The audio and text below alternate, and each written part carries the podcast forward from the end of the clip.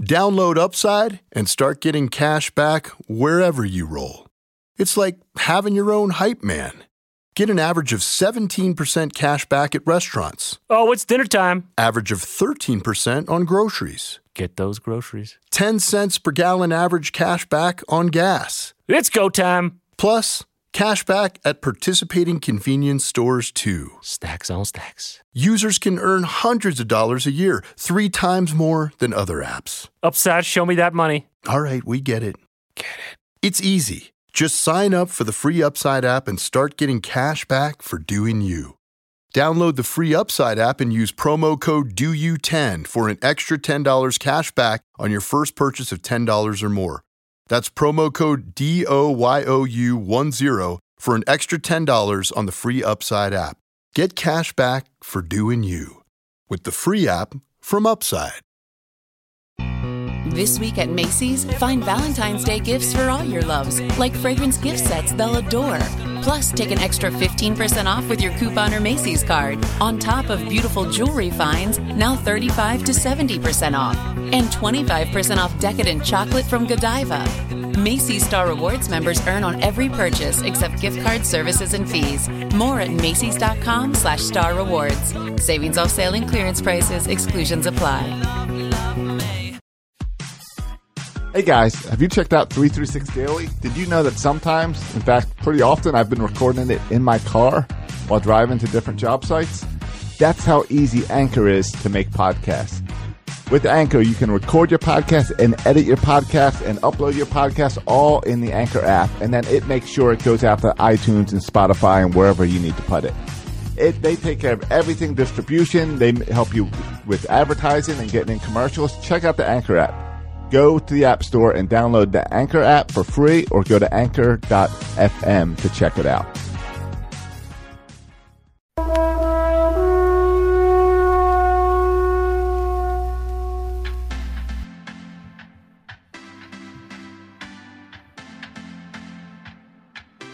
This is Chris Davis with the Baltimore Orioles, and I'm listening to Section 336. Hey, this is Big Bad Bud Norris, and you're listening to Section 336. Hey, this is Kevin Gausman. You're listening to Section 336, Baltimore's best sports talk.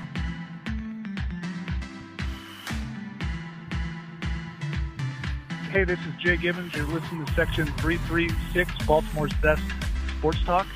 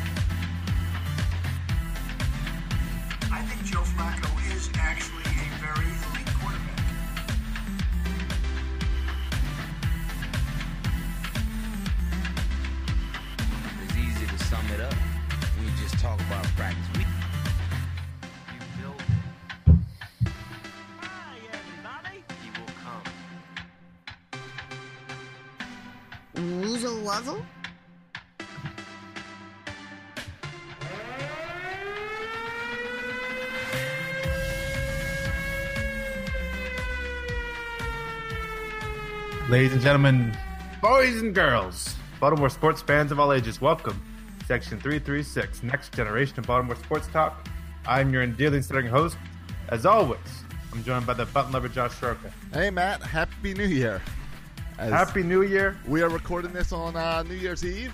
I'm sure many people will be listening to it New Year's Day. Sure. And it's just us two again. Bert is still. Uh, Well, here, you want to welcome living Bert? Here's in- Bert. Yeah, there's No, a nice shot of. Bert of the seat that should be occupied by Bert as he is uh, still living up in Florida. Yeah, I don't uh, know. li- like he tends to do. Oh, you know what? This is episode 300. Congratulations to us, episode 300. 300. I did the math. It's around Labor Day that will be the really important episode for Section 336. Oh yeah, what's that? Uh, World Series prep. No, it'll be episode 336. Once we Oh, cross 300, it means we get we're going to have a 336. Yeah, yeah, So- and we might consider just walking away at that point. Drop, I, I drop the mic A little, a little retire. Three three six. I don't know. Do you want to be? Uh, do you want to retire like uh, at 336 or retire at 335 like it never happened? Oh yeah. Kind of Yeah. like kind of like uh, Chubbs in the Ravens game yesterday. You see about you see the running back for the Browns. He hit a Yeah. he hit a thousand yards on his season, and then he ran one more play against the Ravens and lost five yards. So his season ended with 996.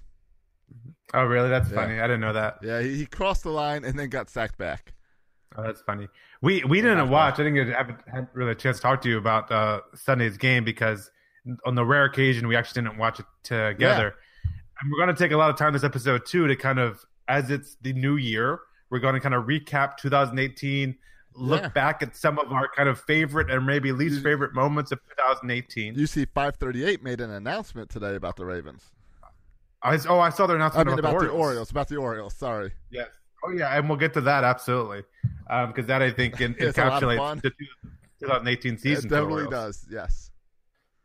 So, but but but but let's start before we kind of recap the Orioles. Let's let's talk about the Ravens here. Um, your thoughts overall on that Browns game, and we are AFC North champ- champions. Uh, it was it was glorious to both beat the Browns and kick out the Steelers. All of that was fantastic. Lamar was good. We get, our defense was good. Our defense finally got to stop when it needed to. Uh, Josh, your thoughts on, on us taking down the Browns? Uh, well, first thoughts. I just put up the whole the Rep in the North logo. That's like the official uh, T-shirts and everything. Did you Right. see? Uh, do they? I guess they have versions also where you have Rep in the South. Do they? I mean, uh, do they? Is that? uh, It just seems a little racist. Like, I thought you're not supposed to have like Southern pride. I guess you can. And Northern pride you can have, but it seems a little weird to go around wearing shirts saying Rep in the South. Yeah, what is that? There's something. There's an arrogance that comes with being the North, where you can be proud to be uh, from the North and you can rep North, but all of a sudden you're supposed to be ashamed of the South. Well, I think that's the- outrageous. It's because the South wouldn't give up the Confederate flags or whatever, right? All these years. Yeah, but that, but but that's fine. But that but that was a long time ago. Can can we no longer rep the South now because of something that happened hundred years ago? Now, I- don't couple know. hundred years ago. I, I don't that, know. That seems a little bit ridiculous to me. You can rep the South, rep the North, rep the, rep the West, rep the East. I'm all about it. I just think it's funny. Yeah. I, but I I enjoy that type of uh, awkwardness. Yeah. Um. All right, but the game. Speaking of awkwardness, let's talk about Lamar Jackson. Now the uh, Yeah. the What's game. awkward about him? No, the game is. It was good. I mean, Lamar Jackson had some. It's Lamar. It was a Lamar Jackson game. He had some outstanding plays where he looks amazing. He had plays where he looks like a rookie. Uh, the defense had the defense made some outstanding plays. Jimmy Smith played one of the best games he's ever played as a Raven. C.J. Mosley Yes. had a great game. Um, but then the defense secondary let like so many passes by. They even let Breshad Perriman catch a couple balls. Yes. So it's good and bad. Well, I mean, it's it, you can talk about the bad, but I think there's very little bad to talk about because at the end of the day, you won the AFC North in a season that I think if Bert was here, he threw in the towel. What in week four or something? Uh, Uh, remember, at week nine we were four and five. Yeah. So we were on. I'm don't remember. I think here we were still in the midst of what's what are the Orioles going to do, and four and five is not fun to talk about. So we weren't dealing with it much on the film study podcast. At four and five, the conversation was John Harbaugh's out. Is Right. it time to switch to Lamar? Not because he's great, but switch to Lamar because these games don't matter anymore. for 2019. Yeah, Just so the fact I, I keep telling people this: the fact of how this offense changed, the defense continued to get stronger, and there's a lot of credit that goes to Don Martindale because this defense doesn't have any stars, kind of average players, and it's all about the scheme that's making them great. But then on the offensive side, to shift the game plan so drastically with a Lamar led offense, you've got to give props to not only John Harbaugh, but Marty Mornhinweg, which people hate to praise Marty. You've got to give him some praise on how he handled this. yeah. I mean, I think in, in general, sports fans like to crush coaches who do poorly and ignore coaches who do well, right? Like I feel like for a coach, for a manager, Right. whatever, they're either not being talked about or they're being talked about in a negative way. Very rarely do, do you give props to these coaches and This um right. This might kind of be, nature of the beast. This year might be. We might look back at this year as the greatest coaching job John Harbaugh ever did. Oh sure, sure. Uh, Which from is a, a fa- crazy when we were talking about firing him.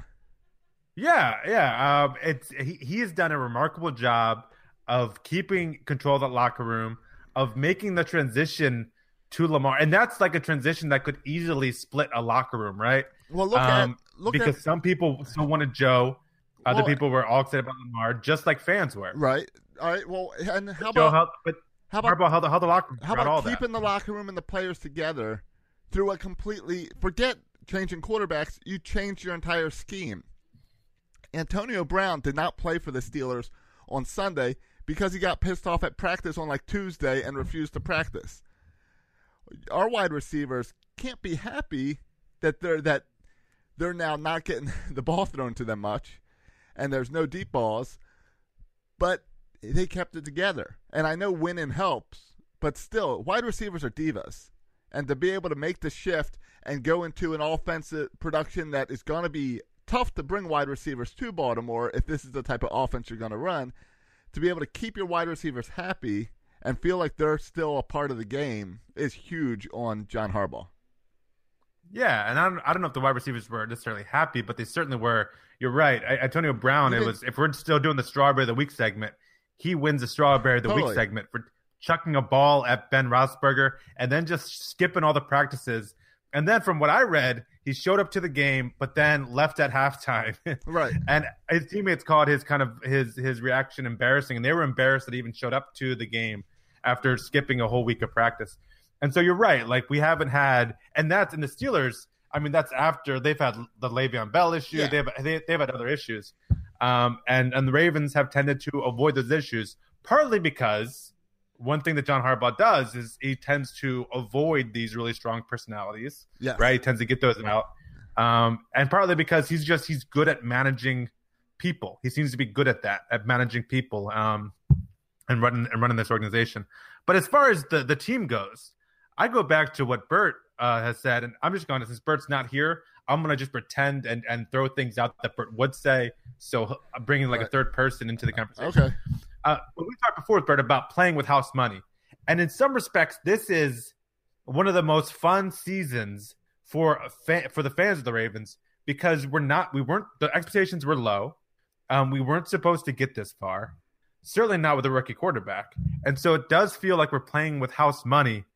Um, and we would have been devastated and mad if we lost to to, to the Browns, and the Steelers got got got got in. But the fact that we made the playoffs and one at the AFC North, it feels like we're not supposed to be here. But at the same time, everyone's talking about like you don't want to play the Ravens. Right, Right, that's now, the thing, Just because style of football. is we weren't supposed to be here. But then you look at the Ravens and you look at everyone who's in the playoffs, and there's no team that scares you. It's like, oh, okay, the Ravens can keep up with any of these teams. The big giants in this in this uh, division for the playoffs is the Chargers and the Chiefs, and we beat the Chargers in San Diego, and we came within a fourth down stop to beat the Chiefs. Yeah, and if you want to look even at the NFC side, with the Saints being the cleared number one seed, um, and and we took them, but we were an extra point away from taking them to overtime. And that was with Joe, right? Yeah, that was Yeah, with yeah. Yeah. So yeah, it's So- like we can keep up with these guys. Yeah, and I think like, and I, I was listening at, at halftime of the Ravens game. I, I go on Facebook and check out Glenn Clark. Glenn Clark. I I, I, I enjoy his halftime and his. I normally his post game show I listen to on my walk home after Raven games. Okay. Um, his halftime's good. If you guys are looking for some some Ravens talk at halftime, go to Facebook and look up press box. It's way better than whatever CBS is doing. It is. Um, I, I like to go on there, tune in for a minute, put some kind of controversial statement, then log off. That's usually my method. But but um but he said something about how you know well this is the the second time the Chargers will see Lamar. So what does that mean? I that I um, think for that's a huge deal. Yeah, and I, I would argue that that continues with the Lamar doubting, and he, and here's why. I Yes. keep on hearing about this is not sustainable. teams will catch on. Lamar will get hurt. All these things that for the reason this offense won't work. I but agree. every single week it works. Yes. And here we're going playing San Diego again, and people are already saying, "Oh, well, you know, they they saw Lamar before, Because- so they'll be able to stop him." Fast linebackers, whatever. We've heard it every single week. But you and Lamar keep just keeps it. on. You- Why? Because Why because can't you say Lamar has answered every question up on this point, so we have faith that Lamar's going to do it again? Why- why, why do people still question Lamar? because there's still big red flags with Lamar. There's still flags with what if Lamar gets hurt?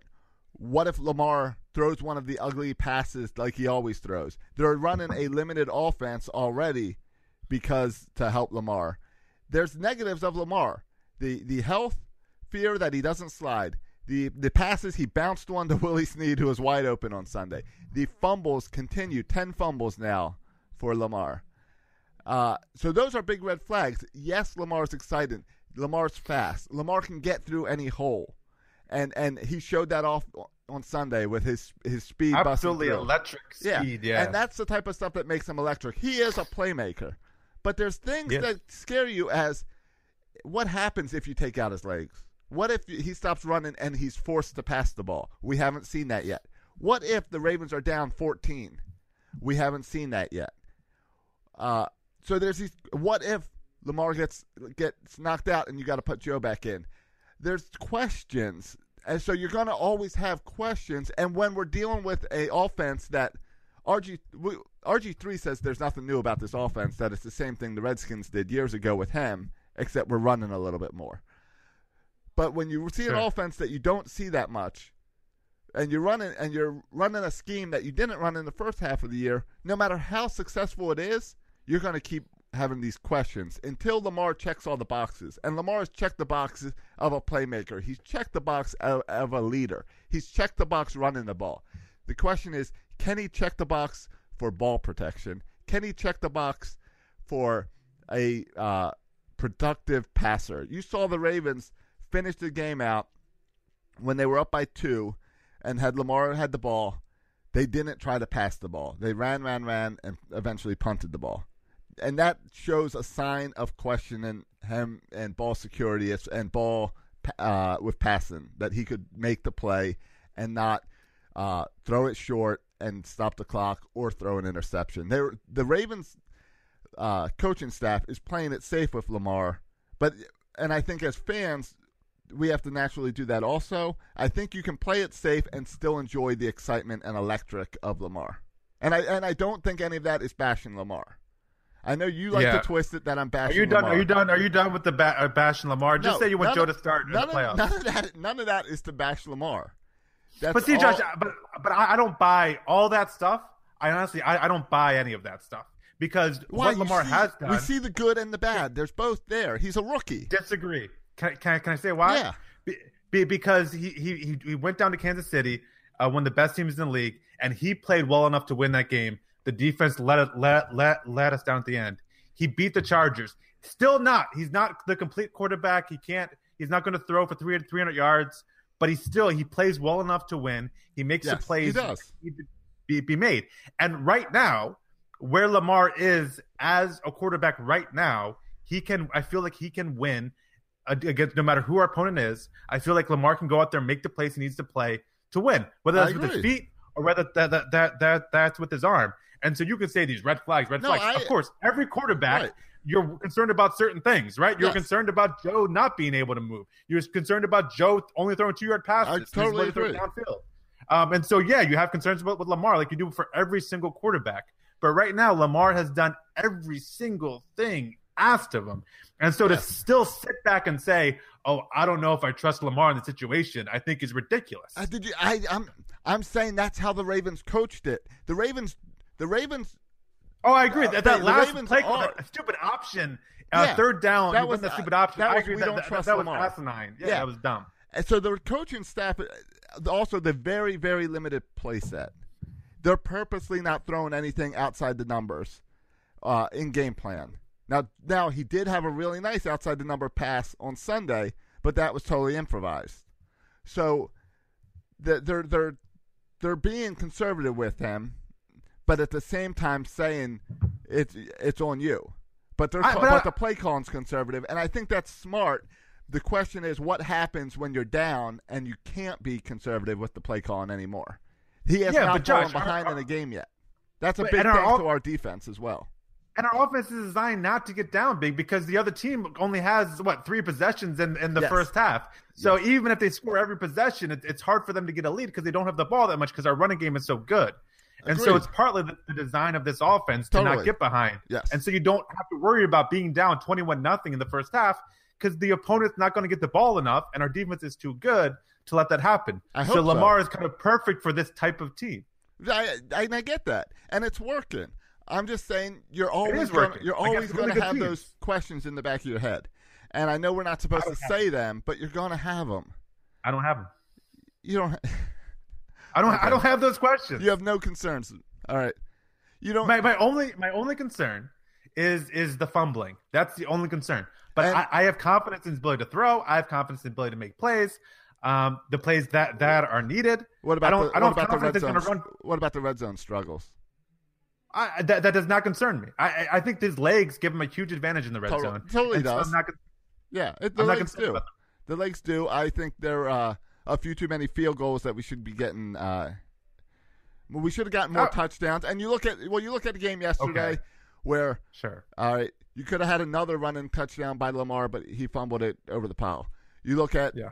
another one that he got, and uh, there was a stupid holding penalty that got called. Joe Yeah. got called back. That was not. I didn't think that was holding. No, that wasn't a holding. So you look at games like that, and okay, yes, uh, Lamar could have gotten four running touchdowns.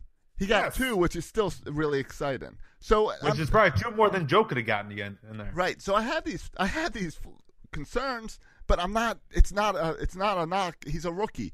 What the the uh, exciting part and, and the good is far outweighing those those little concerns. So, Okay. I so yeah, no, I I'm think- totally excited that the Ravens are in the playoffs. Totally excited that Lamar is taking this team. Yeah. There- there's no there's no Lamar hatred. I'm just trying to be honest and put out there some concerns.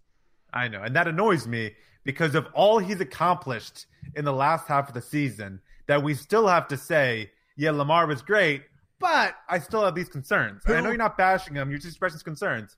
But that, but that still kind of annoys Would- me. would you because trade- He's, he's you went to the the boxes checked. He literally has checked every single box. Um, Right. I, I and, and so I, I think the the the concerns are are sounding a little bit silly now. Except he's except I listed the three blocks the three boxes that he hasn't he hasn't checked. Um, would you trade Lamar for, I don't for care if Baker he Mayfield five straight times up? if he wins. All right, that's fine, but then that's not checking the ball control box off. Okay, fine, but but what what box is more important, winning or ball control?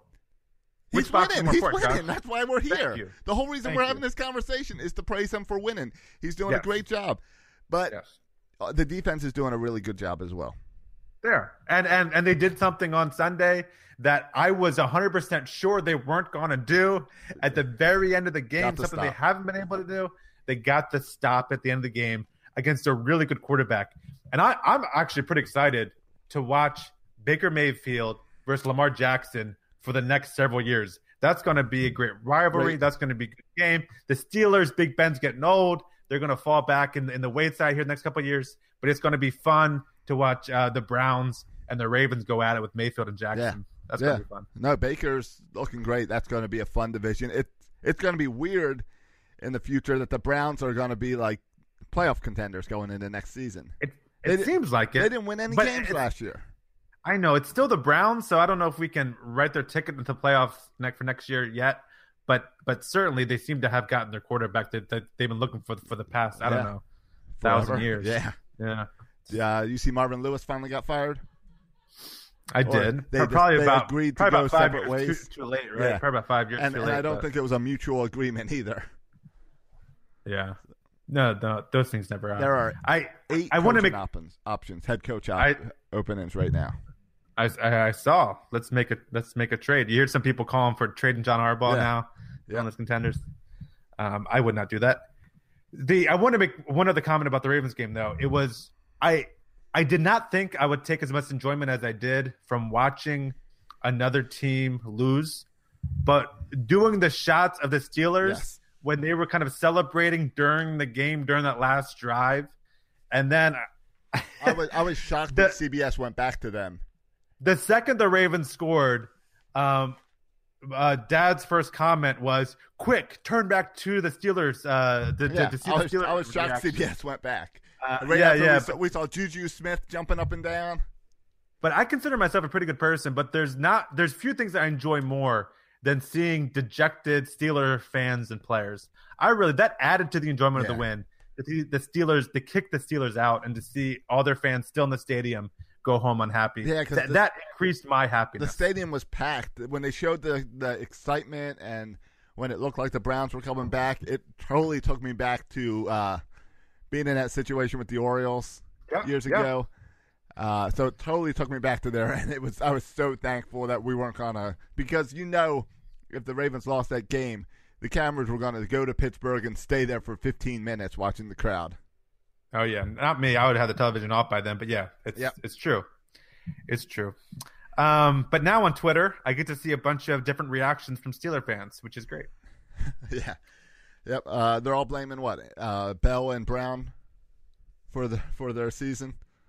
Well, I don't know if how much you blame Brown. I mean, they won the game. If they would have lost, That's true. They won. and the Ravens lost, right, but they ended up winning even without Brown. Um, but yeah, that team looks like they have some issues that they're going to need to handle in the offseason. Yep, Uh, so that- that's issues good. are tough. Yeah, it's good to see a dysfunctional Steelers team. Um, all right, I want to get to some Orioles talk, a, a kind of a year in review in Baltimore sports in general, and then talk specifically about the Orioles. All right.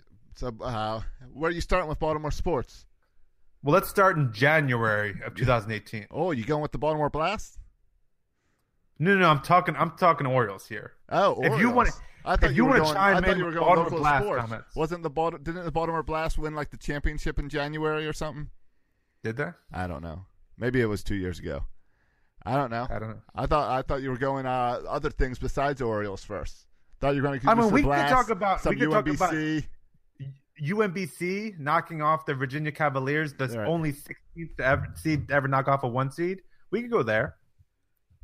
I don't know. And- I mean, that was just another highlight of the of the year. Yeah, and have that UMBC Twitter guy blow up. That was fun. Right. But I want to get back to January 5th. I, I went right. back and looked at uh, the archives of Roch Kubatko's blog to remind me of the beginning of the of January, the beginning of last season. What's January fifth? Is that no? All right, January fifth. We're starting to get excited. We've got some pitching concerns. Yeah, here's my. I would like to share my first quote. This might be my favorite quote of the 2018 season. Yeah, Um, I'll read the quote, and you tell me who said what Oriole player said this. All right, here's All the right. quote. I like this game. Quote, it's going to be easy. Quote, I think it's something that you always tweak and kind of monitor as you get older, as you learn more about yourself and what you need. But I'm absolutely very pleased with the way this offseason has gone and where I am at right now. I know I talked a lot at the at the end of the season about some of the adjustments that I wanted to make, and I really Oh. feel like I have good handle on some of the things that I need to be more productive. And I feel like this has been a great offseason. Really, we start. Who's that talking about his awesome offseason? We starting it with uh, Chris Davis.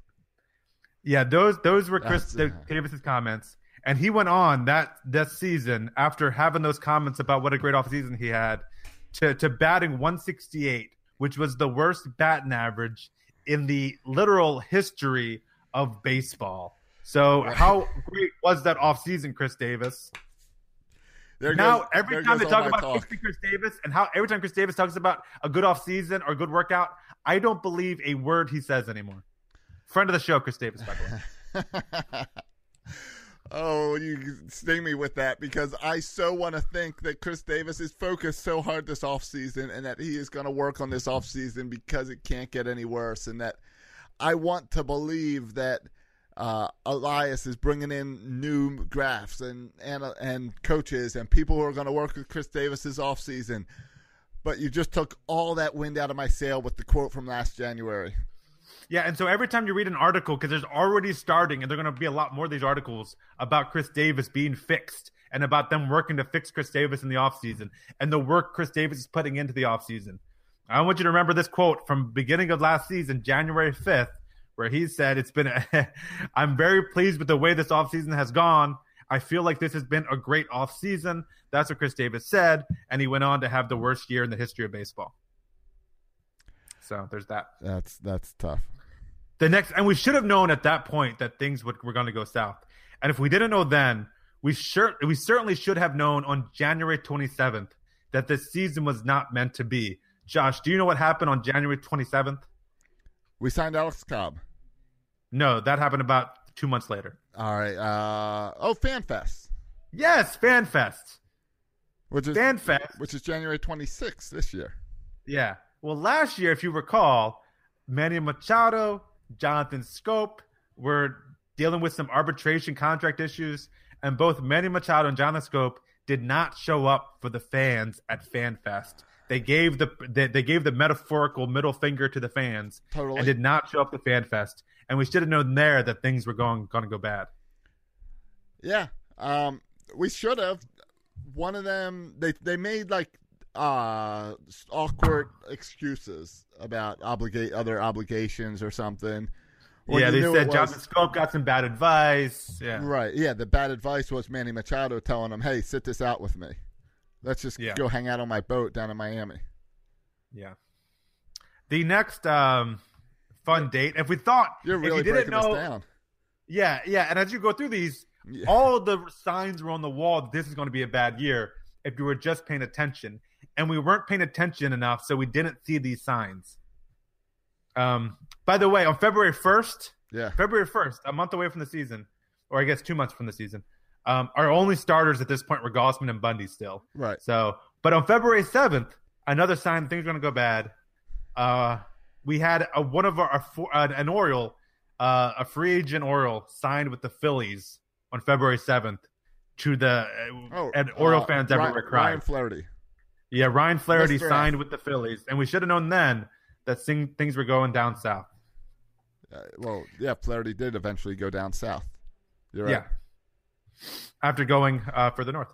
Yes. Um, February 21st. Now, this was a big day for the Orioles because on All right. February 21st, We're um, winning the World signed- Series.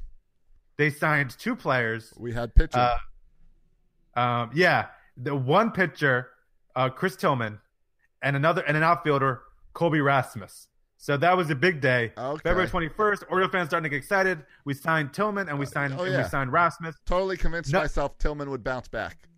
Yep. Neither of those deals worked out. Not- Colby Rasmus retired again. Yeah. Um, Neither of uh, those or- guys finished the season. Yeah, Rasmus he retired, but or to to put it correctly, he quit is, is the way to correctly say that. Yes. And Chris Chris Tillman was DFA'd and went to Texas, and I, I don't know if he's still maybe still with Texas or retired. I don't even know what Chris Tillman's He's doing. probably a free agent. Yeah, probably. Um, but in the meantime, they also signed Cashner, so that was a good signing. And then on March second, uh, they finally signed um, Alex Cobb. And here is my favorite. I Chris was looking Tillman up. is a free agent this year. Okay. I was looking up um, kind of reactions to when Alex Cobb was signed. Because remember, we were all really excited for we had a real pitcher for the first time. Yeah. And this is a weakness of our team. We said if we can get our start starting pitching straight, We'll we have a good bullpen, we have a good offense, so we just need to figure out starting pitching, Yep. we'll be good. Division, here we come. Yeah. And so here's my favorite headline from the Washington Post. Dave Sheinin, he's he, this is his headline. Quote, no tanking here.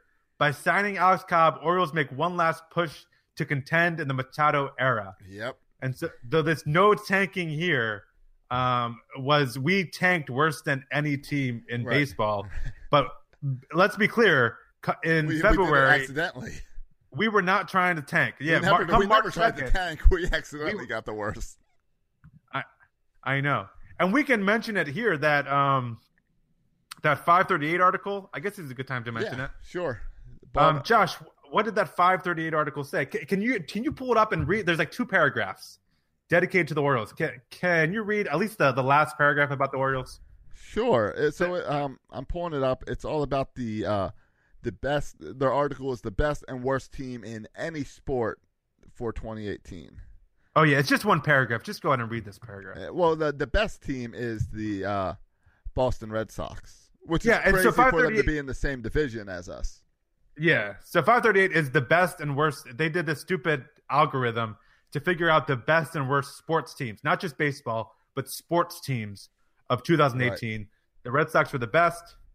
Yep, and the Orioles were the worst. They put in the sixth worst season in the MLB since 2000. Uh, here's the article.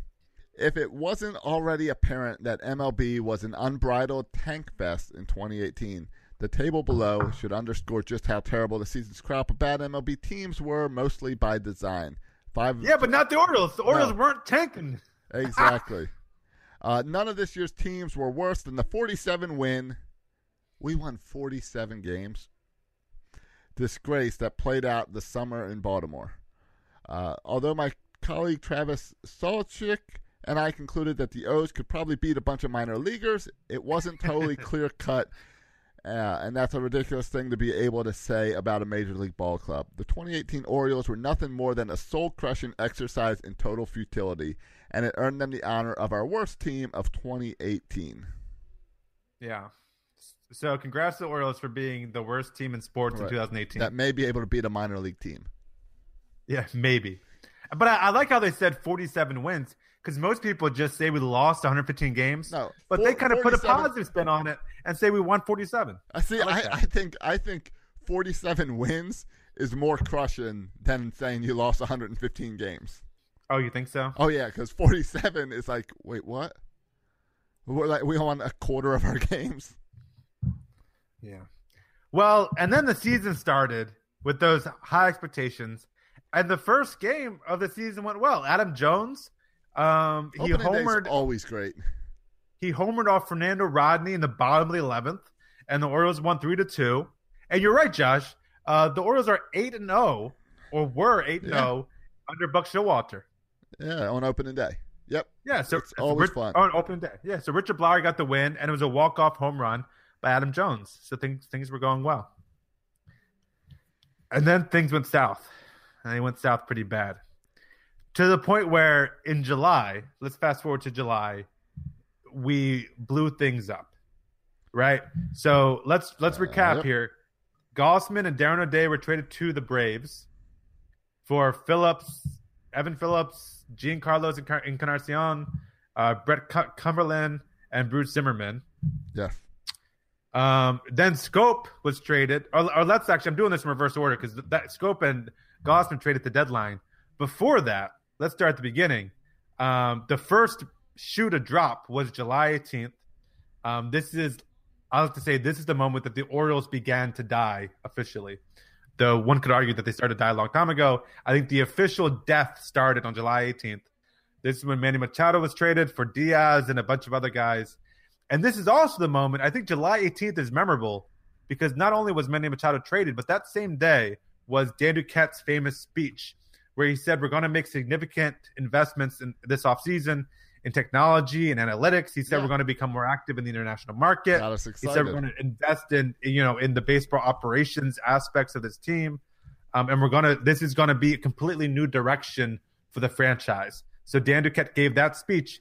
Uh, and that, that turned out to be true, just not under Dan Duquette. Yeah, I feel like Mike Elias should have just taken Dan's notes and read and read the same thing uh, six months later. Yeah, like this does seem like kind of a Mike Elias type speech. Uh, and uh, and so it was clear July 18th, the Orioles. So people said like the Mike Elias. It's surprising that the Orioles made the right decision, but we knew on July 18th at least they were saying the right things. They were saying, okay, we need to switch gears here big time. Yeah, totally. Um, and that also, like, there was a lot of emotion there because not only was Manny Machado traded, but we saw the separation of two BFFs who grew up together in the minor league system, then played baseball together. We saw Manny Machado and Jonathan Schoop separated um, for the first time in their lives, and that was very uh, emotional to watch. Poor Machado and Schoop. Yep. Minor, our minor leagues never got to do the Jonathan uh, scope of ice cream promotion. Yes, sadly, sadly. Uh, so, what are the chances that Manny Machado now signs with the Twins to join his his his boy Schoop again? Probably not very good, huh? Uh, I don't know. They uh, well, yeah, the Twins can't afford him. If he wanted to take a pay cut, I'm sure he would love there to go play with Schoop and Cruz in uh, my in Minnesota. oh yeah, Cruz is there now too. Yeah. So I, I could see Adam Jones trying to get over to Minnesota as well. It's true. Yeah, be curious to see where. Yeah, we'll have to get into that uh, another episode to see where The- some of the- these guys the- because still we have Britton, Jones, Brach, all these guys, Machado are still without a home. Yes. We'll to, and coming episodes, we'll have to get into some of this Some stuff. of the guys and- who and are out there, and yeah, Yeah, and who's who's left. Meanwhile- Um, yep. but we continue to blow up uh, the team. Zach Britton, of course, was traded for Dylan Tate, Josh Rogers, and Cody Carroll. Brad Brach. Pe- pe- people forget about this one, uh, but Brad Brach was traded just for international signing bonus money. Yep. That's it. Like he was a decent reliever. That's all right. And we got nothing back for him except for money that we're not going to use. no, we're So gonna sign cool. the, we're gonna sign Victor, Victor, Victor. Oh yeah. T- uh, how, how's that working out for you? Well, I'm just talking on the timeline when we're in July. Yeah, exactly. We are pumped. All right. Who's available? All right. There's this awesome Victor Victor Mesa. We'll get him. And then the Victor Victor Mesa, I didn't even think about that, but this is that's good for the recap too. Well, But yeah. looking back, We had no when it happened, no, and then everybody when when Victor Victor Mesa signed with the Marlins, everyone's like, "Oh yeah, of course he's going to sign with Miami. It's right there. It's his Right. home, the Cuban community." It made Why? When he was when Brad Brach was traded for international bonus slot money, nobody was saying that we had no shot at him. Everyone said, "Oh yeah, Orioles got the most money. We'll, we'll sign him." Well, you know what happened? The Marlins. the narrative changed. The Why? Marlins made a couple trades, one big one with the Nationals to up their international money, but we still had the most money. and we still had the most money, but they then had enough to go after Victor Victor. But still, you're right. As soon as the showcase happened down in Miami, we were all like, "Oh, he's signed with the Marlins." Yeah, And, and it felt But- like the Orioles. Remember, the timing was the Orioles didn't even have a GM at the time, so we Yeah, didn't yeah. even know how we Literally, would sign a yeah. guy. We didn't know what was going on. Yeah, we didn't know even who was there. Yeah. Yeah. Um, hindsight is twenty twenty, but if you look back, kind of looking back on the year, you kind of realize these kind of Right. markers and moments, and you're like, "What were we thinking?" Right. Remember how we'd say we kept saying, "Well, let's wait and we'll judge Duquette after we spend the international money. After we get Victor Victor, then we then we can judge Duquette on these trades." Now we got to Right. look back and say, "Hey, uh, we didn't get anything." Yeah, I mean, at the time, and we said at the time, to, to our credit, we said, okay, these deals seem to be okay, but for them to really be good trades, we need to use the international money. Yes. Um, and and at the, to this point, we haven't, and there's really no one left out there. Mm-hmm. Um, Right. Though I guess we did use the international money to, to trade for that one Rule Five guy. Yeah. whatever. And I don't know how it works if we can use that for anything else besides people. Like, can we use any of that international money for camps or whatever? Yeah, I don't know, like or infrastructure that could remain right. there even after right. or season. Yeah, don't scouting. know how I, that I'm not sure. Yeah. Um, also, in that uh, part of the July when the Orioles began to die, Schoop, of course, was sent to the Brewers for Villar. Who's Villar seems to be a pretty good player. Yes. Um, that's a, that's a deal that seems initial response is Orioles won that trade. Um, even though we don't know how Carmona and Luis Ortiz, the minor leaguers, will turn out. Just like Schoop for Villar seems to be we won that one. I don't know. Yeah. Sure. Um, and then the last one that I mentioned before was Gausman to and O'Day to the Braves. That's the one that um, stings which the most. Yeah, because because um, we keep on doing this, right? Like we have these good arms that we everyone tells us this is going to be our future ace, whether it's Dylan Bundy or whether it's Kevin Gausman or whether it's Jake Arrieta going way back, and then they always turn out to not be very good um, until we trade them off, and then they're Right. Then And they're good. Pitched great down in Atlanta. Atlanta is getting behind him and promoting him like he's their their future arm. Yeah, two. Well, and I think he was only another year under arbitration, so we'll see how well that works out for them. Right. But But but no one, if if if if Gausman turns out to be a top of the rotation starter for the Braves this year, No and and it does will not surprise a single person in Baltimore. Nope. Will not surprise a single in person. no, we all know he had it, has it Yeah, And and, he pitched well in spurts here for Baltimore too. in in the AL East and send him to the NL. He'll be great. Yeah, exactly. Cy, Um, Cy Young next year, Gausman. Well, I don't know about Cy Young, but I, hey, if Jake Arrieta did Say- it, Kevin Gausman Yeah. can do it. save that for your bold predictions. All right, I will. So that's all that. Then um, Time now for bold predictions. Fast forward to September 30th. The season ends. Um, worst season, worst team in baseball, as we said. 538, worst team in sports. We say goodbye to Adam Jones, which is kind of nice. Uh, we saw the emergence of Cedric Mullins, which is nice, and and that Yeah. whole exchange between Mullins and Very Jones good. Was one highlight in a season that had very few highlights. Yeah, way better than the Flacco Lamar transition. the, the the the Jones handing off to Cedric way smoother. No, I don't think the Flag Flacco Lamar transition was bad. For no, it wasn't. You think that Just, was bad? Uh, uh, I mean, Flacco got Wally pipped, and I think the way the fan base handles handled it. Yeah, but Flacco and and Jackson seem to have a decent relationship They do. together. Yes. Yeah. Right, but anyway, yeah. So Cedric Mullins, that's a bright spot of last year. Yeah, and the whole um, Adam Jones against an ovation, playing one inning in the last game at center field, then his moving to right field, um, which I think was really good in a couple respects. I think it it it it um, it took away some of the sting because I think with Bonner fans, including myself, there was a little bit of a sting that he refused to get traded. Right, like Orioles clearly decided to move in a different direction, but he decided for himself that he wanted to stay in Baltimore. Yes. That did not sit particularly well with me, but how he handled Or- the Cedric Mullins situation. Yeah, certainly not doing Duquette, but how he handled the Cedric Mullins situation, I think, washed away a lot of the my, a lot of my annoyance towards the whole refusing to be traded. And so I was really happy with his his willingness to go to right field and bringing Cedric Mullins along. I thought all of that was really nice. Agreed. Um, and so that's it for the Orioles season. Then, of course, we know Buck Showalter, Dan Duquette were fired, which were sad, especially Buck Showalter was sad. But it was Um, awkward because they fired Buck, and then like news went out and all, and then was it the next day or later that day they fired Duquette? They announced the Duquette firing. Yeah, I think it was later that day. It was enough time that we all said, "Okay, Buck's out, Duquette survives," and then we're all like, Yes. "Wait, never mind." Yes. I know it's been weird again, like hindsight's twenty twenty. But there was a time where we thought, okay, Buck Showalter, One of he them will survive. Yeah, Yeah. And, and for the most of the tenure, we thought Buck Showalter would be the one to survive. Even if not as the manager, like maybe he'll move to a different position, but he's too good to let go of. But in the end, he decided to let go of both of them. Yep. Um, and bring Elias. Um, and Elias has done what he's, I think, tasked to do, which is get rid of the old regime, get rid of all the old guys, he's definitely done that. And and go in a new direction. Yeah, Um, and I think that's the right move. I'm very happy so far with what the Orioles have done. Yeah, I, heard- I heard uh, Stan the fan. I don't know if you listen to his podcast, Josh. You should. The Bat Around. You're the bat around. Yeah, you're I'm- a guest on there. I'm on it every couple months. Yeah. Um, he had, I don't know if you're listening to this this weekend, but it's a good podcast called The Bat Around. You should check it out. But he had Mike Bordick on this weekend. Um, and, and you know, because they they always ask Mike Bordick about, hey, what's Mike Bordick's interest in in managing the Orioles? Yes, because his name was getting thrown out there. Oh, and he, because Mike Bordick was throwing it out there, just for the record. Uh, okay.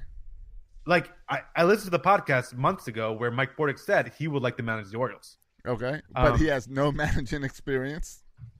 But Mike Bordick time. said uh, on this week's show, he said when Elias was hired, Mike Bordick emailed Elias saying he was interested in the manager position. And I know, yeah, it is, right? And Elias responded and said, I appreciate your interest. We're going outside of the organization to fulfill these positions. And so he's very upfront with Mike Bordick saying, we're not looking for internal candidates. Yeah. We're going outside. Um, and that's what he's done. He's gone outside. And that's, I think, is the appropriate thing to do, right? Totally. If when you're labeled the worst team in, Ever. in, in all sports Or- yes. Uh, for 2018, you probably need to make some significant changes. Yep. And so that that's what's been happening starting November 19th, where the Angelos boys um, seem to be handing over control and power to Mike Elias um, and. Sig Mejdal. Yep. Now he's ordering it up himself, but yes. Yeah. And so that's pretty much a recap. You could throw in there, Right. hire Brandon Hyde and And, and uh, Um, what some bench coaches in the past week. Yeah, a couple of bench coaches with kind of Cubs connections. Yeah. Um, so that's good. The, the other notable sports, just talking about sports in 2018, of course, we can't talk about Baltimore sports 2018 without talking about Ray Lewis, who entered the Hall, of, who was inducted to the Hall of Fame. That's right. Who I thought his speech was a little bit long, but I thought his speech was excellent. Some people hated his speech. Classic Ray Lewis, was- though. yeah, it was classic Vintage Ray. Ray Lewis. It's exactly yeah, which what is why, expected. Yeah, which is why some people loved it, some people hate it. I, I, I tend to love everything that Ray Lewis does. Other people tend to hate everything Ray Lewis does. It's just how it Yep, is. He is a controversial uh, person. Yes. Um, so, Josh, did I miss anything or anything you want to touch on looking back at the 2018 Looking back year? at the Orioles, um, I I just think thinking back of the year, you know, it, it's it's hindsight, but I try to think about okay, how naive were we? Do you remember how the season started horrible and we kept saying, "Oh, it's going to get better. It's bad luck. We're having bad luck here. April's been tough. Uh, May is is bad luck. Just wait until the wait until the bats warm up in June, and the bats never warmed up. Like wait, yeah. I mean, if you think about it, it took until about June for us to accept that this team is bad. Well, and I, I don't think we're insane for doing like I don't think that's a knock against us.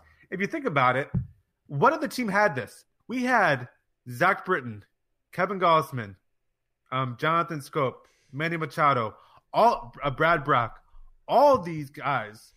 That's five guys. I might have been missing someone. All these guys are are guys that playoff teams coveted and wanted. So we had at least five guys in our team, not including the guys we kept, and not including like Adam Jones either, to include him. Like we had a ton of guys in our team that other teams coveted and wanted. So I don't think it was for lack of talent. It was just one of those things where Nothing worked. everything that could go wrong went wrong, combined with everybody being on an expiring contract or a lot of guys being on an expiring contract. All of this kind of added up to being just and a the Yankees and Red. Sox. Yeah, and the yeah the Yankees and Red Sox being being epically good. So Yeah, I'm and the Rays being really good too. That's true. I was just I was just sitting here uh, looking at my soundboard while you were going over, and I was looking at all the buttons that I've got to now delete off my soundboard now that we close out Aw, 2018. Cat the show watcher buttons. Like this. Don't need this anymore. Do you know who this was for? No, who's that for? Uh, believe this is Brad uh, Brach. believe this was Brad Brach's entrance. So I got to delete that. I guess I got to delete this. I think Joe Flacco is actually a very elite quarterback. He won a Super Bowl. He did it really to a certain extent with that great arm of his. I mean, I'm I gonna- actually, Josh, uh, I would not delete that button yet. don't delete that one yet. All right. Don't delete that one quite yet. I got a gut feeling. Don't delete that one quite, All right. quite yet. Well, this one's got to go. yeah, that that's gonna go. That I mean, yeah. Can, um, And- have and- you gotten any any sound clips of Mike Elias laughing yet? Not yet. This this one's. But gotta- why? Why McDowell? He's gone. I mean, uh, I got a whole bunch here. I, I think they got to go. The, um, Yeah. This one? Oh no, that button's not working. But uh, I'll, basically every Oriole clip that I've got in here. Actually, this Yeah. guy's got to go. Oh, it doesn't work. Good. This, This is Chris Davis with the Baltimore Orioles, and I'm listening to section 336. That might be our one He's button gonna, that can that, stay. that one's gonna be around for a while. That one will stick around.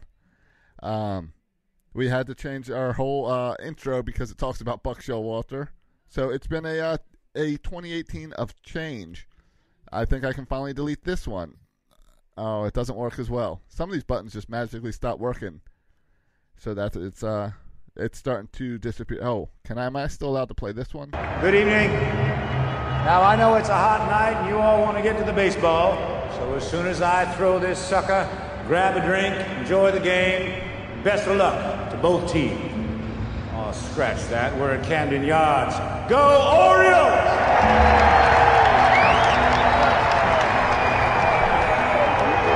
Can I keep that or do I have to delete that? That's just a guy who sounds a lot like Kevin Spacey, but isn't actually Kevin Spacey. Maybe if you want to go that argument. I but yeah, other than that, I think you're gonna have I to. could, except then Kevin Spacey put out that really awkward, like it was never Frank Underwood, it was Kevin Spacey the whole time video. Yeah. So I feel like I, I, actually, I really like that a lot. now. I actually really like that, that a lot. Here's a guy who's accused of doing shady things. Let me come out with the most shady possible YouTube clip. Um, Yeah. While I plagiarize a name that doesn't belong to me, I, I like s- that. That's a bold move, and I, I totally approve that. Did move. you see what he did yesterday, or I like two days ago, sometime this weekend? No, but I'm sure I'm going to enjoy All it. right, so he's got a he's got a uh, a penthouse uh, in Baltimore. So, and there's been rumors that that's where he's been hiding out because no one has seen him all year. Okay. So they uh, TMZ or one of the rags uh, had had stationed guys outside of his place.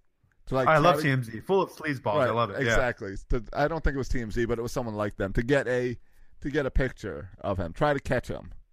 So he comes out, waves to the guy, walks down the street to Domino's, gets a Domino's pizza, comes and hands it to the guy, and uh, he's wearing a retired since 1990 uh, since 2017 hat. Hands it to the guy and says, "Here you go. I know you're only doing your job.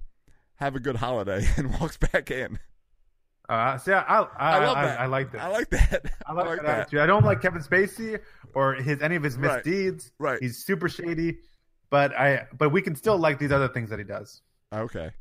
All right. even though uh, because they're stupid. And I love people who do stupid things, then double down with more stupid. Right. Like I felt, I, I felt like the pizza delivery was a total like Frank Underwood move. Like here's some Yeah. pizza. It may or may not be laced with poison. Oh yeah, and and then let me push you in front of an oncoming Yeah. truck. Yeah. Oh look, here comes the light rail. Yeah, exactly.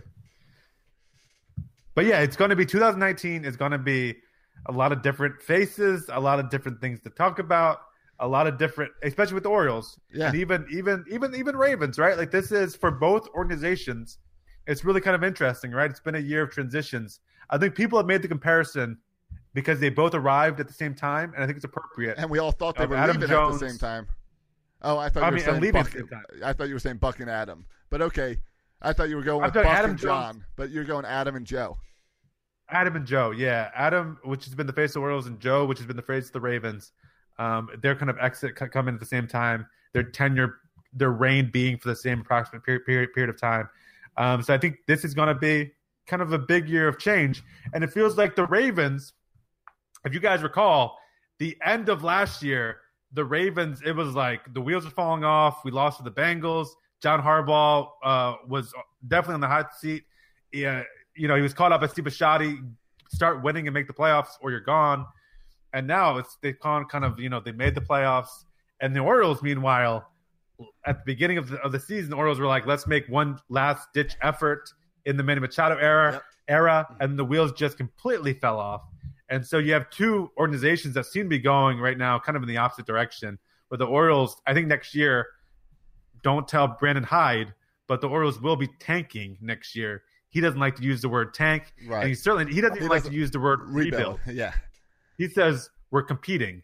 Yeah. Um, but I'm sorry, Brandon. You can say, you know, competing all the time, but you're going to be competing to the sound of about 100 losses next year. So get used to it. Yep. Um, and the Ravens, hopefully, with Lamar Jackson, the next year um, will hopefully bring a good performance in the playoffs.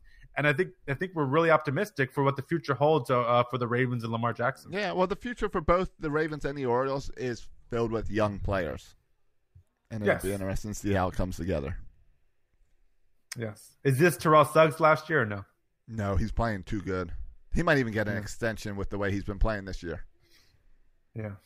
But we, have we seen the last Joe Flacco uh, pass as a Raven?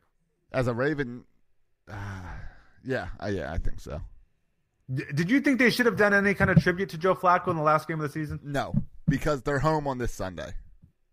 Will they do any kind of tribute to Joe Flacco? I don't think so. I, you know, when they do the trip, they do the tribute next year when they host uh, Denver or Tampa or one of wherever Joe goes. Next time he's in town, that's when they tribute Joe Flacco, and then they tribute Joe Flacco in ten years when they put him in the Ring of Honor. Yes. So no, um, if they tribute anyone, it needs to be Ozzie Newsome. That's the guy Yes. that needs a tribute at one of these home at Sunday's home game if they didn't do it yet. Right.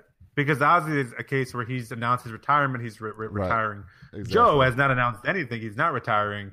And in fact, he could still play in one of these games. So Yes. it would be awkward to tribute him and then say goodbye and then have him play. Right. Now, yeah, I think they should have used. What I don't get with Joe is we had no problem as an organization bringing uh, bringing in Lamar for plays once in a while with Joe. I think there was one. I think there was a, that that uh, whatever third and one uh, touchdown drive where where uh, Lamar went, tried to go over the pile. Again, I've said many times about how Joe's been great on the QB sneaks. I think that would have been a great time to bring Joe in. And it's not Yeah. a tribute, but it's a hey, you're still part of this team and helping us win. Yeah, Lamar seems to be. He does. The Lamar seems to be good with the third and fourth and short. Right. But he does it from the shotgun, right? They'll shotgun Yes. it to him, So and he then he'll can run, to the right either or left. Yeah, not Yeah. he's not good at the QB sneak. And when Right, Joe has been so outstanding, it seems like, hey, you've got this guy on your team. Let him help out a little bit. Yeah, but isn't that kind of? I think for Joe, a that's probably a slap in the face. Here, you can go and sneak it for one yard and then go sit back on the bench. Uh, but I don't. I might thi- be. I don't think it is. If you're a, I- a team player and convincing, hey, you're part of the team. But I. But it is question with when you're already handling with Lamar with a little bit of kid gloves and a little bit of carefulness. You you really want to trust Lamar in that situation. Yeah, and and B for whole code up. It just sounds dumb to say I'm going to bring Joe in here for a short yardage running situation, right? When that's Right. kind of Lamar's forte. I know. I know. But I'm just talking the But straight, I the straight QB saying. sneak up the middle. Yeah, and you can't bring Joe in on like third and twenty for long passing uh, downs because um, I you just can't, right? Like it's one thing to bring in a guy like Lamar to mix it up in the run game and What- to have him run some plays, but it's, weird and it's different, and I feel like it's more offensive to Yeah. Lamar to bring someone in to throw the ball. Right, right. it like is. It totally is. It totally is. To say, uh, yeah. But somehow it's not a it's not a, a slap. It's less of a slap to Joe to say, "Hey, this guy's really fast. We're going to bring him here just to run a couple plays because he's really fast." Well, because you never brought him in to throw the ball. right. So I think I think if you're Joe, you weren't scared of Lamar because oh he's not throwing the ball. You never thought Right. that that they would be able to win games without throwing the ball. You know. Right. Yeah, like Lamar, his performance has been, and we, we said it before, but you could you could focus on small kind of minor things, and I, I don't want to. We're going No, full circle but here. He's a winner. But he it's he's played better than I think everyone could have anticipated. Yes. Especially in the small sample size we had of him as a quarterback. Coming in for Joe was not very pretty whenever he tried to throw the ball. Yep. So I think he's he's performed better than I could have ever kind of imagined him playing Yeah. as a rookie, um, starting halfway through the season Right. Hey. Uh, against really good teams. hey. Speaking of Lamar, do you, uh, do you know who this guy Kodak Black is? No. All right, me either. But he's all over the uh, he's all over the locker room, getting pic- he's like some best friend of Lamar, some rapper that he's get all the players are getting pictures with him and stuff after the game yesterday. Oh, like I should know who he is. Yeah, He's- like he's a apparently rapper. I don't know. The Ravens have been saying, "Hey, even Kodak Black is here. Like we should be knowing who this guy is."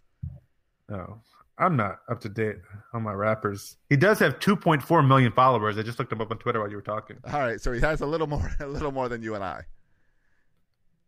So Yeah.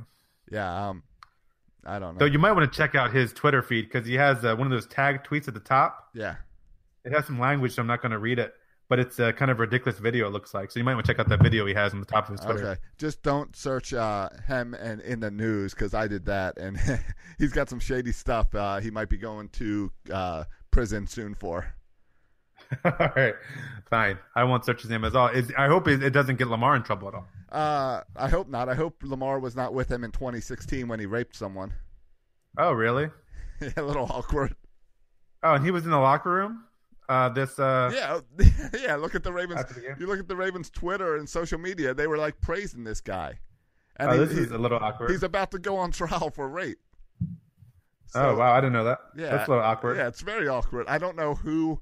Like, I feel like the Ravens PR needs to like start to kind of step back from this and say, uh, "Our mistake.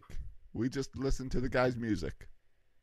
Yeah, well, that's this is more about Kodak Black than I've I've ever known about Kodak Black to begin with. Yeah. Uh, Maybe I'll go download some of his music. Go, I'm not going to do that. I was No. gonna say you're not going to do that. I'm not going to do that. No. All right. Well, I think this wraps up uh 2018 successful uh, podcast season. Um, a successful Raven season. Yeah. Thanks to everyone who listened in 2018 and for the past Yeah. 300 episodes, plus all the extra crap we've done. Yeah, special shout out to all you guys who just started listening in 2018. Yeah. Um, all all those who stopped listening in 2018, well, stick it. Well, we know we know who you are. We'll see you in March. You Yeah, listen, you that's listen, right. to, you listen to the Orioles when the Orioles season That's ends. right. That's Uh, right. We know who you are. Yeah, it's going to be a different show uh, in 2019 because for years we talked about the Orioles and winning. Like the Orioles happened to start winning the same time we started the podcast, Yeah. and now we get But to go, some- go through a rebuild. But but in some ways, I think it's going to be a, better than last year, certainly, because last year, our Yes. we were kind of crushed. yes. this year, we're mentally, emotionally prepared, and so we can kind of approach it in a different way. And I think a more positive mindset about okay, this year is about looking towards the future. Right. I, I, yeah, exactly. I think when we get to baseball season, it's not going to be breaking down every score. It's going to be looking more at how the players are developing. It's Yeah, going to be exciting. Maybe a little Paying a more little more attention to the minors. Yeah, yeah. Exactly. Absolutely. Oh, and speaking of the minors, congratulations to Adam Pohl, who is now a dad. That happened Oh like yeah, last week. that. Yeah, congrats to Adam Cole, announcer for the Bowie Bay Sox And- baseball game, And friend of 336. Friend of the show. We got we got to get him back on. Yeah. All right. Well, uh, three three Sixers. Shout out to all you coconuts. We wish you a, a, a blessed 2019. Yeah. Uh, continue following three three six for another uh, fun year of Baltimore sports talk. Does Bert come back in 2019? Um, I don't know if we want to bring him back. Well, well, we we we shall see. We shall see. TBD, as Thank they you for listening to the Section 336 podcast. Please go to iTunes and Facebook for all complaints or the occasional compliment. If I were you, I would not take any baseball advice from these guys. Josh and Matt were raised by an Orioles obsessed father, and Bert, uh, well, Bert fell in love with Don Mattingly. He has a thing for mustaches.